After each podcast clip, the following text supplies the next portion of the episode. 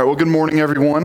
If I haven't had the chance to meet you, my name is Matthew. I would love to yeah, just get a chance to meet you and talk to you and welcome you to Redemption Parker and yeah, try and get to know you a little better and hear your story a little bit.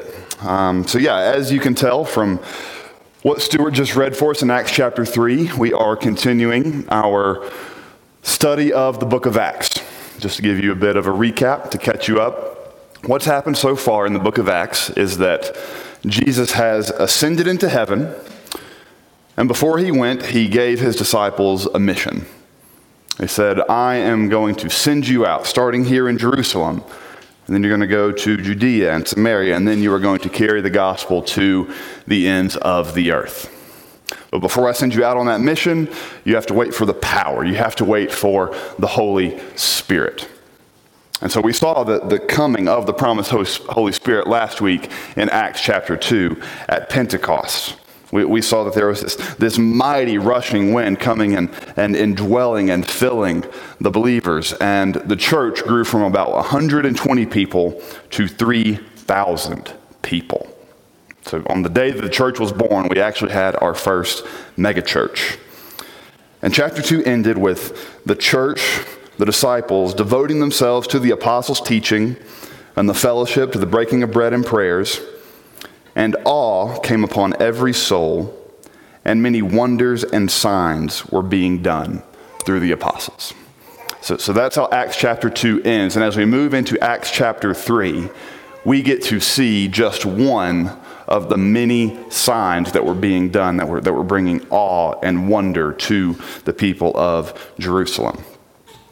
And, and because there were, there were many signs, I think the reason that Luke, the author of Acts, chose this one particular sign was because of its publicity. That this was a very public event. There was going to be a huge response to this event. We know if, if you keep reading in Acts chapter 4, verse 4, you would read that the church grew from the 3,000 to 5,000 men. So at the end of chapter 2, there were 3,000 people, and by the end of chapter 3, there were 5,000 men. So including women and believing children, you know, there were maybe seven or 8,000 people. And so this, this, this story starts out with Peter and John are going up to the temple for prayer. And, and there was a man there. He, he was a beggar. He, he was just accustomed for asking, you know, for, for food or clothes or, or a little bit of money, just, just trying to get by. And, and the interaction begins when this beggar sees Peter and John.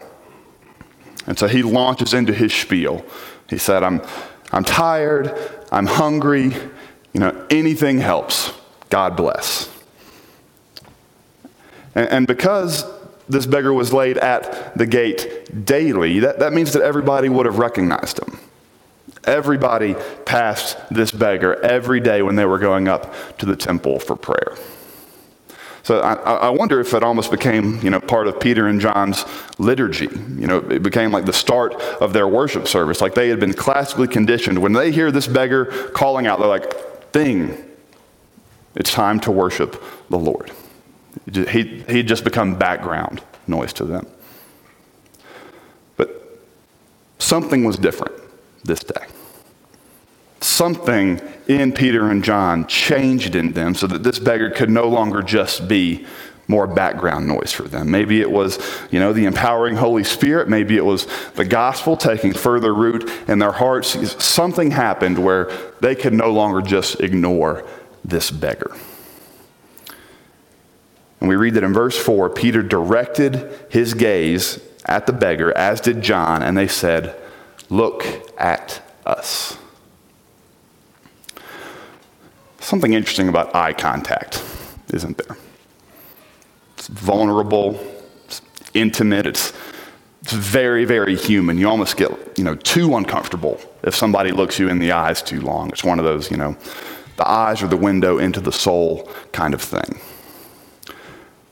And so Peter and John took an what can already be an uncomfortable thing, you know, making eye contact, and they did it with, you know, a very uncomfortable person.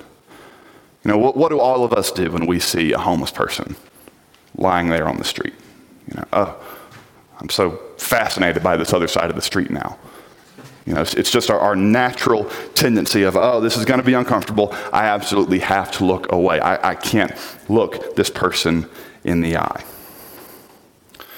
Proverbs 28 27 says that whoever gives to the poor will not want, but he who hides his eyes will get many a curse.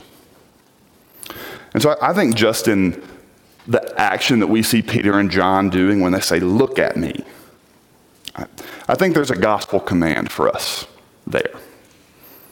A, a gospel command to see everyone as human. You know, it, it's just like we talked about in Jonah. You know, even in Jonah, with the people that you hate, they're still human and deserving of your respect. Well, even with the beggar on the street, the person who's uncomfortable, who you know is going to ask you for money, the, the least you can do is have a gospel moment and humanize them by honoring them enough to make eye contact and, and stop pretending that they are just another nuisance part of your day, that they're just background noise.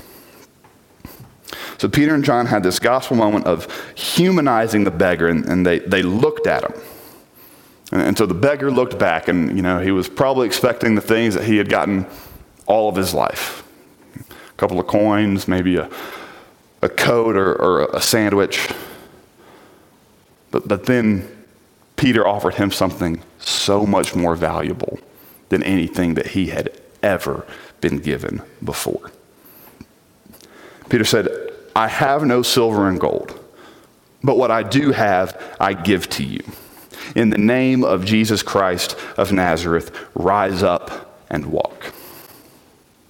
Which, as an aside, never believe that God can't use you in his kingdom. You know, you know so often we think, you know, it's going to be the rich people. You know, because they have access to all these resources, they're going to make the difference or it's going to be the smart people that have all this knowledge. They know so much. They're going to be the ones that change the world. Or it's going to be the influential people, you know, because of their connections. Peter didn't have any of that. He was just a poor common boy from Galilee. He, there was really nothing at all impressive about him. But what he did have was the gospel of Jesus Christ, and he was being empowered by the Holy Spirit. That's what changes the world.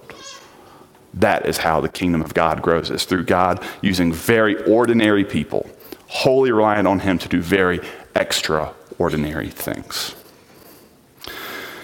And so, Jesus, through Peter and John, healed the beggar's feet. Started with the feet, moved to the ankles, and then he stood up, and then he walked, and then he walked a little faster, and then he was leaping for joy. He was running around the temple, leaping for joy, jumping up and down, and absolutely causing a scene. He was, he was doing what none of us do at church. That's a topic for a different day. But verse 10 and the people were filled with wonder and amazement at what had happened to him. And seeing all of that wonder, seeing that awe and that amazement, Peter saw a gospel opportunity. He wanted to capitalize on the attraction that had just happened. People were asking questions, people were interested, people thought, that, that's the beggar, right? I, have seen him a thousand times. There's, there's no way this can be him walking and jumping and leaping and, and causing a ruckus. You know, Jesus had taught the disciples always be on mission, always be wearing your, your gospel lenses, always be looking for an opportunity. And so, if you were with us a few months ago, or, or, last year actually, as we studied the book of John, seven times in the book of John, Jesus performed what was called a sign. A sign or a miracle. You know, it would be the turning the water into wine, or the feeding of the 5,000, or the raising of Lazarus from the dead. And he would do these signs in order to make his authority and his power go public. He would use this sign to draw in a crowd, to attract the people, to pique their curiosity, and then use that as a springboard to share the gospel. He would say, Here's the sign, and I am what the sign is pointing to. Well, the, the exact same th- thing is happening here in Acts chapter 3. We have a sign, the healing of the man. It gathers a crowd, it garners some interest. And then Peter's going to capitalize on this and show what it's pointing to. We're going to move from sign to sermon. And Peter, he begins his sermon by correcting a misunderstanding that the people had. Verse 12, he said, Men of Israel, why do you wonder at this? Or why do you stare at us as though by our own power or piety we have made him walk? As a church that wants to emphasize and highlight and major on gospel culture, this is another great picture of gospel growth and grace in Peter. Uh, just a few months ago, he had been one of the disciples arguing with each other about who would be the greatest in the kingdom. Who's going to have the biggest throne? Who's going to have the most authority? Who is going to be the closest to Jesus? They were fighting with one another. They were arguing with one another. Uh, in, our, in our gospel community this, this past week, we were studying James, and something that James talks about a lot is selfish ambition and, and conceit, that, that just human and sinful and earthly pressure to push other people down so that you can raise yourself up and to be seen as somebody. And this would have been a great moment for Peter to start his own movement. He could have started Peterism or, or Peteranity. You know, people thought that he was the one who had healed this man. But because Peter knew where his identity was, it wasn't in trying to find recognition and success and value from the world, but because his identity was in Jesus, Peter had no problem turning the spotlight away from himself, saying, This, this wasn't my power. This wasn't my piety. This is the power of God. It's like we said a few weeks ago the Acts of the Apostles, these are Jesus' works continued. This is really the Acts of Jesus Christ through the apostles by the Holy Spirit. And so Peter gets the sermon started out on the right foot. He directs the attention away from himself and he says, This is about God. And then he uses that and he really gets into the meat of this sermon. And, and as you can tell, when Stu read for us, this is a dense sermon. There is history, there is theology, there's condemnation, there's exhortation, there's reinterpretation of you know Peter speaking to these Jews, trying to correct some things that they had wrongly believed. And so, because it's so dense, you know, we, we, could be here for three days. We could write an entire Old Testament theology textbook just from this sermon. But we're going to simplify it down and see two main points, two overarching points that Peter is building on throughout this sermon. And the two things that he highlights number one are the privilege of the people, the people that he's talking to, the Jews and the second thing is the sufficiency of the Savior. So, number one, Peter is talking about the privilege of the people. And, and more specifically, he's talking about the sin of not capitalizing or utilizing the privilege and the opportunity that these Jews had to see and recognize and put their faith in Jesus. In verse 17, he says, I know, brothers, that you acted in ignorance, as did your leaders. He says, brothers, you acted in ignorance toward Jesus. You did not recognize him. You took him for granted.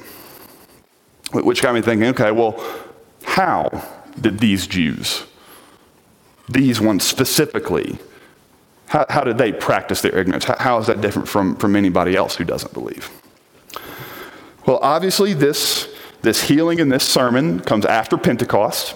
And so Pentecost was a national holiday. People from all over Israel would come and they would worship, and then they would go back home. And so the people that Peter is now speaking to because he's in Jerusalem and because everybody has gone home, all the tourists and the travelers are gone, the people that Peter is speaking to, they are Jewish natives.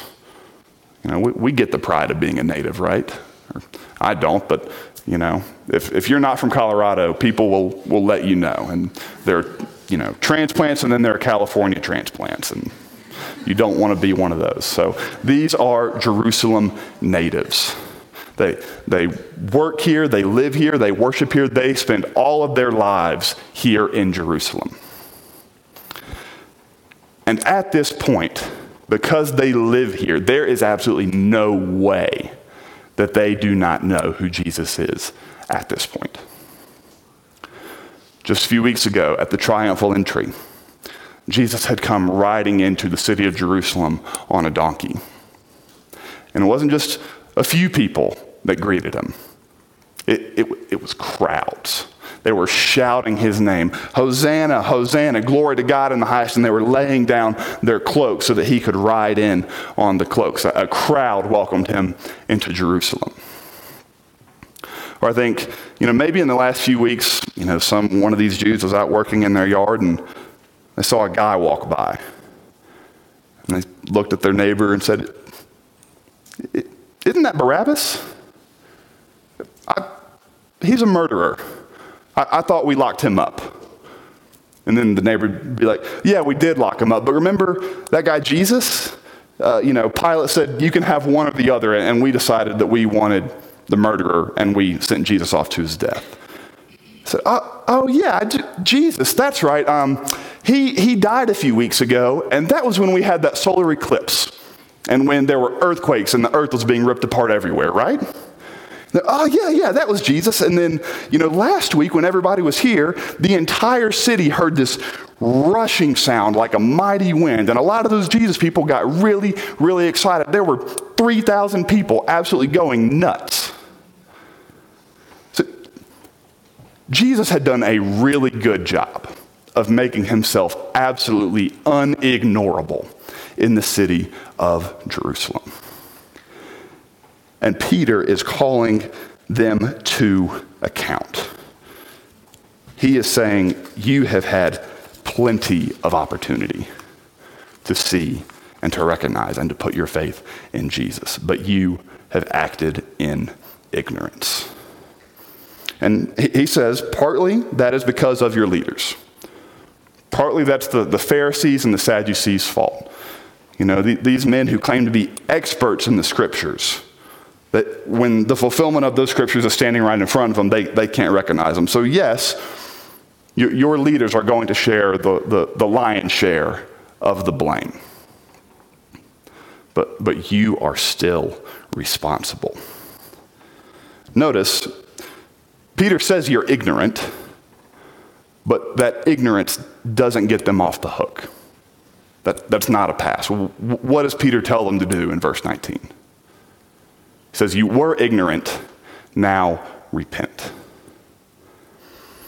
So Peter is criticizing these Jews and calling them to account for the privilege and the frequent opportunity that they had to recognize Jesus. And I think there's something for us in that? How, how privileged are we to have so frequent and so many clear opportunities to see who Jesus is?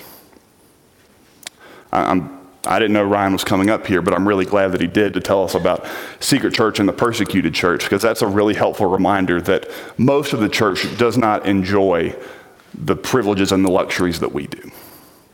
We, we live in a country where I have never once walked into the Pace Center and wondered if the government was going to come barging in these doors to take us all off to jail for singing the names of Jesus, the name of Jesus.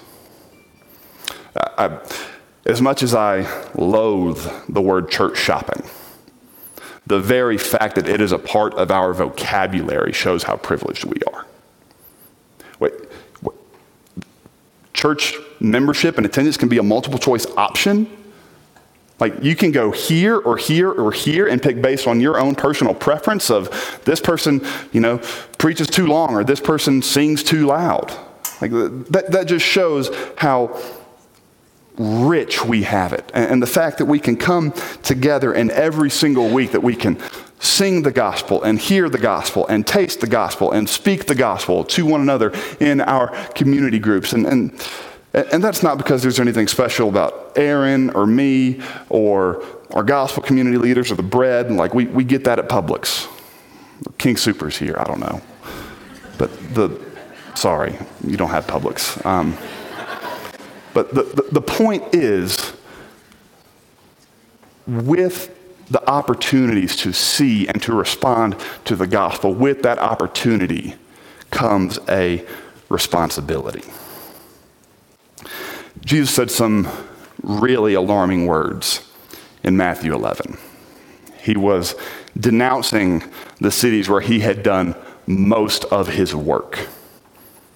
And the reason that he was denouncing them is because even though he had done most of his work in them, they did not repent. And so in Matthew 11, he says, Woe to you, Chorazin! Woe to you, Bethsaida! For if the mighty works done in you had been done in Tyre and Sidon, they would have repented long ago in sackcloth and ashes. But I tell you, it will be more bearable on the day of judgment for Tyre and Sidon than for you. You will be brought down to Hades. For if the mighty works done in you had been done in Sodom, you would have it would have remained until this day. But I tell you, it will be more tolerable on the day of judgment for the land of Sodom than for you. So this weekend, a couple of the women from our church went to a conference in Boulder, and one of the speakers there, Jackie Hill Perry, uh, my wife follows her on Instagram, and she posts these really thoughtful but kind of funny videos on Instagram. And whenever she's doing one of these, she'll start this post by saying, What up, saints? And my beloved ain'ts, meaning Christians and, and non Christians. And so this is something we, we always want to be aware of that I'm speaking both to the saints and to the ain'ts in the room. Do not waste the gospel opportunity that you have to respond to Jesus. I was just praying over and over and over this morning the words of, of Hebrews chapter 3. Today, if you hear his voice, do not harden your heart. Last week, March touched on this, but he said that whenever a heart and a soul is presented with the gospel, it never stays the same. It is either going to soften or it's going to harden. When a heart is presented with the gospel, it is either going to soften and grow in love and understanding and recognition and faith in Jesus, or it is going to harden and say no and double down on its own sin and ignorance and unbelief. We actually get to see a, a picture of what a hardening heart doubling down on itself looks like in this passage. No, notice the progression of sin that, that Peter points out in these Jews. Let's look at verse 13. The God of Abraham, the God of Isaac, the God of Jacob, the God of our fathers, glorified his servant Jesus, whom you delivered over and denied in the presence of Pilate. So they saw Jesus and they said, We don't want you. Go to Pilate. And then it gets worse in verse 14. Started with delivering him over, but you denied the holy and righteous one and asked for a murderer to be granted to you. So you delivered him over to Pilate. Pilate tried to give him back, and you said, No, no, no, no, no. We don't want Jesus. We want the murderer. Give him to us sinful heart keeps doubling down, doubling down on its sin. And then we see it reach a climax in verse 15. They've delivered, they've denied, and then you killed the author of life. Start small. You take them. Okay, now we'll take the sinner, we'll take the murderer, and now we're going to become the murderers, and we are going to kill Jesus. So Peter's sermon has been pretty gloomy so far. It's just been hammering down on the sin of these people. But, but there's a little twist at the very end of Peter's sermon that, that could change how we view the words that Peter is saying and how we should feel about him just narrowing in on our sin so much. In verse 26, Peter says, God, having raised up his servant, sent him to you first to bless you by turning every one of you from your wickedness. So again, he kind of reiterates the privilege that they had that God sent Jesus to you first, and this was to bless you by turning you away from your wickedness. Which, in, if I were going to rank some of the best backhanded compliments I'd ever heard, that's one of them.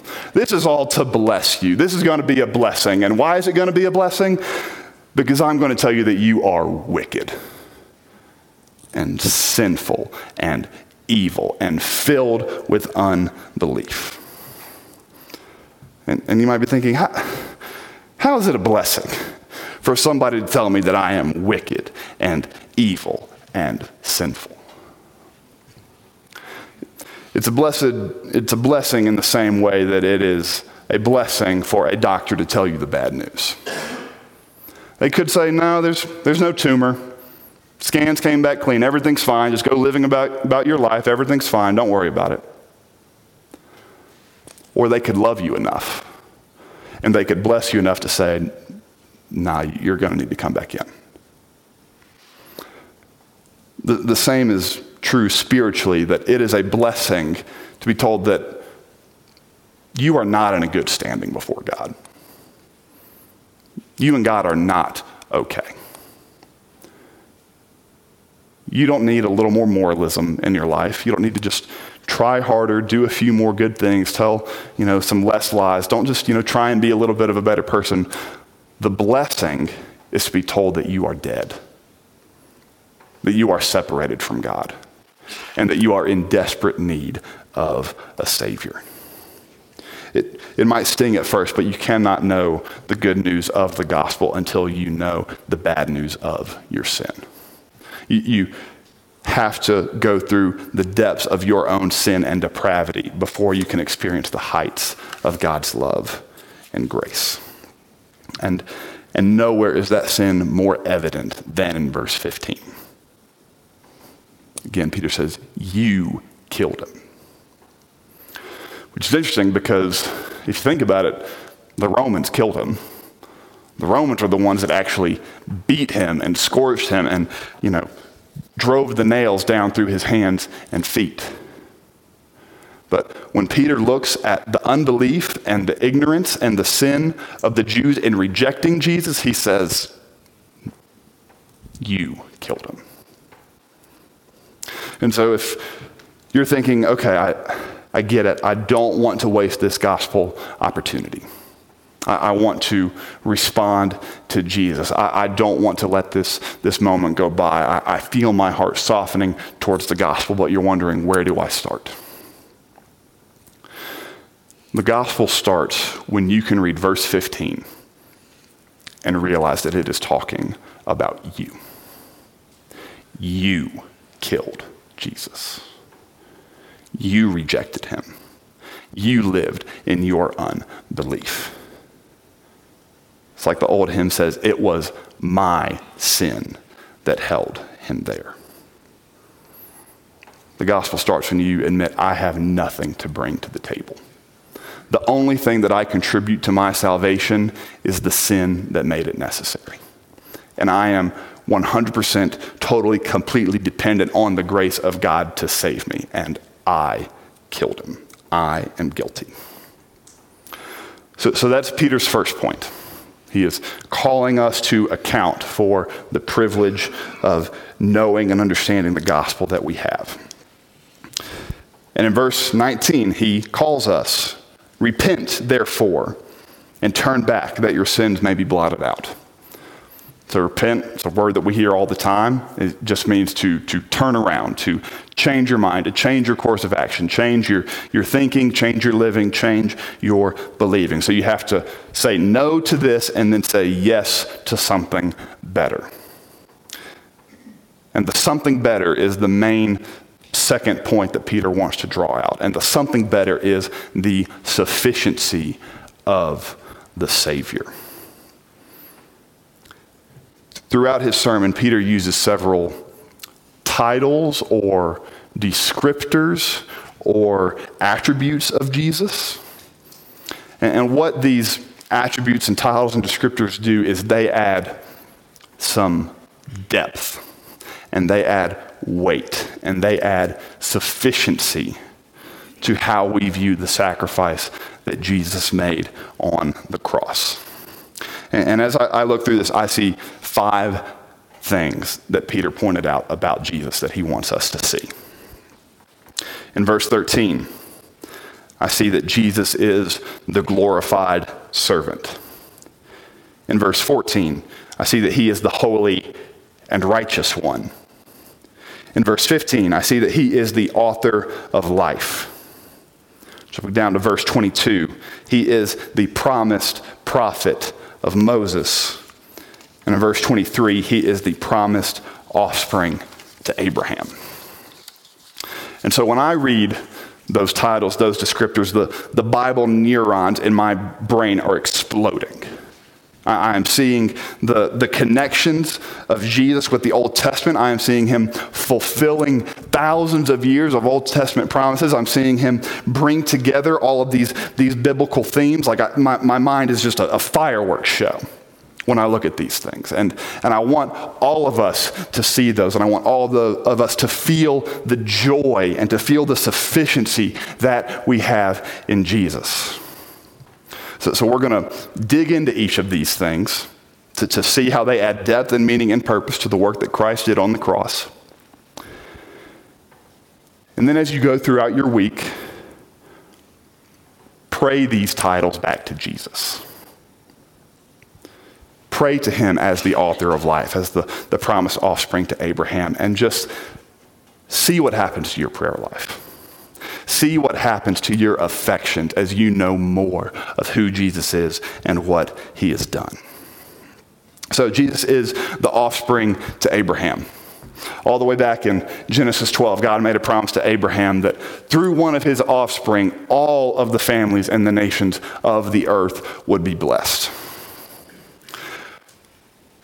Imagine keeping a promise that you made 4,000 years ago. And for centuries, people have been asking and questioning God, where is this promised offspring? Where is this Messiah? I'm looking around, it's really dark out there. We are in desperate need of help. So, so when you think of 4,000 years ago, God made a promise, and that all of human history every nation and every person on earth was going to be blessed by this one seed. When you pray this week, you can know that you are praying to a God who is faithful. The, the earth and the grass and everything that you see will pass away, but God's word will not. And so when you pray, you can pray knowing that He hears you and that nothing that He promises to you will ever fall through. Jesus is the promised prophet of Moses. So, so in Deuteronomy 18, Moses coming to the end of his life and ministry. He's led Israel out of captivity in Egypt. He has led them through the parted Red Sea. He has led them in the wandering in the wilderness, and he has now brought them to the edge of the promised land. And he's saying, Folks, my time's about up. I, I, don't have much time left. And, and in my time, I've, I've served as a prophet to you. I have spoken God's word to you. I have served as a mediator. I have served as someone who stands between you and God. I am your representative to God, and I am God's representative to you. But what I'm telling you is that there is going to be someone who is like me, but so much better. He is going to be God's final word to you. There will be no revelation of God's character necessary, no more revelation necessary because Jesus is it. And He is going to be your mediator. And so not only did Jesus represent us as the mediator, but He became like us. God became man in the incarnation. He has stood between us and God. And so when you pray this week, you can pray in confidence that you have a mediator, one who can actually give you an audience before the holy and righteous God that you should stand condemned in front of. Jesus is the glorified servant. In Isaiah 52 and 53, it starts out saying, Behold, my servant shall act wisely. He shall be high and lifted up, and he shall be exalted. So, so it sounds like, you know, there's this king who is being crowned and he's being surrounded by all these people praising him. He's going to be high and lifted up. But as you keep reading, the tone shifts. His appearance will be so marred beyond human recognition that he is going to be despised and rejected by men. He is a man of sorrows, acquainted with grief.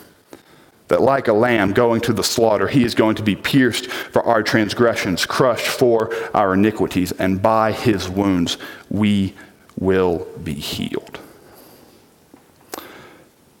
And so pray in the name of the one who took your place pray knowing that the beating and the lashing, that that was just the least of it. That the real punishment was the eternal wrath of God being placed on the shoulders of Jesus and that you deserved that. You killed Jesus, so you deserved that punishment. And so when you pray in Jesus' name, know what kind of king you're praying to. He's not a king who's just high and lofty and far away from his people, but he trades places with us. He takes the punishment that we deserved on himself.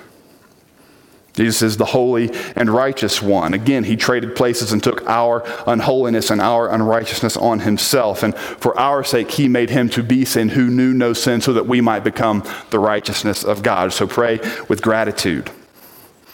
Jesus is the author of life. And just see the paradox. The author of life was killed by the creatures that he created. Again, he traded places with us, but because he is the author of life, he writes the story and he lays his life down by his own accord and he chooses when to raise it back up again. So when you pray, know that you are praying to a God who is powerful. Death has no hold over him. He is the creator and the author of life. He does what he wants. That is your God. So, so when we look to the cross, see the depth and the sufficiency of who Jesus was. See his beauty and power and glory. And to my saints and ain'ts, turn to him. If you've never done that, today, if you hear his voice, don't harden your heart look to Jesus in faith, repent of your sin, admit that you are in desperate need of God's grace and forgiveness, and it is offered freely to you through the blood of Jesus. Or if it's for the 10,000th time, you catch some of the refreshing language that came up in this sermon. Brothers and sisters, there is joy, and there is freedom, and there is hope in trusting in Jesus. So let's turn to him today. Let me pray for us. God, you are so much bigger and greater and stronger and wiser. God, the English language falls terribly short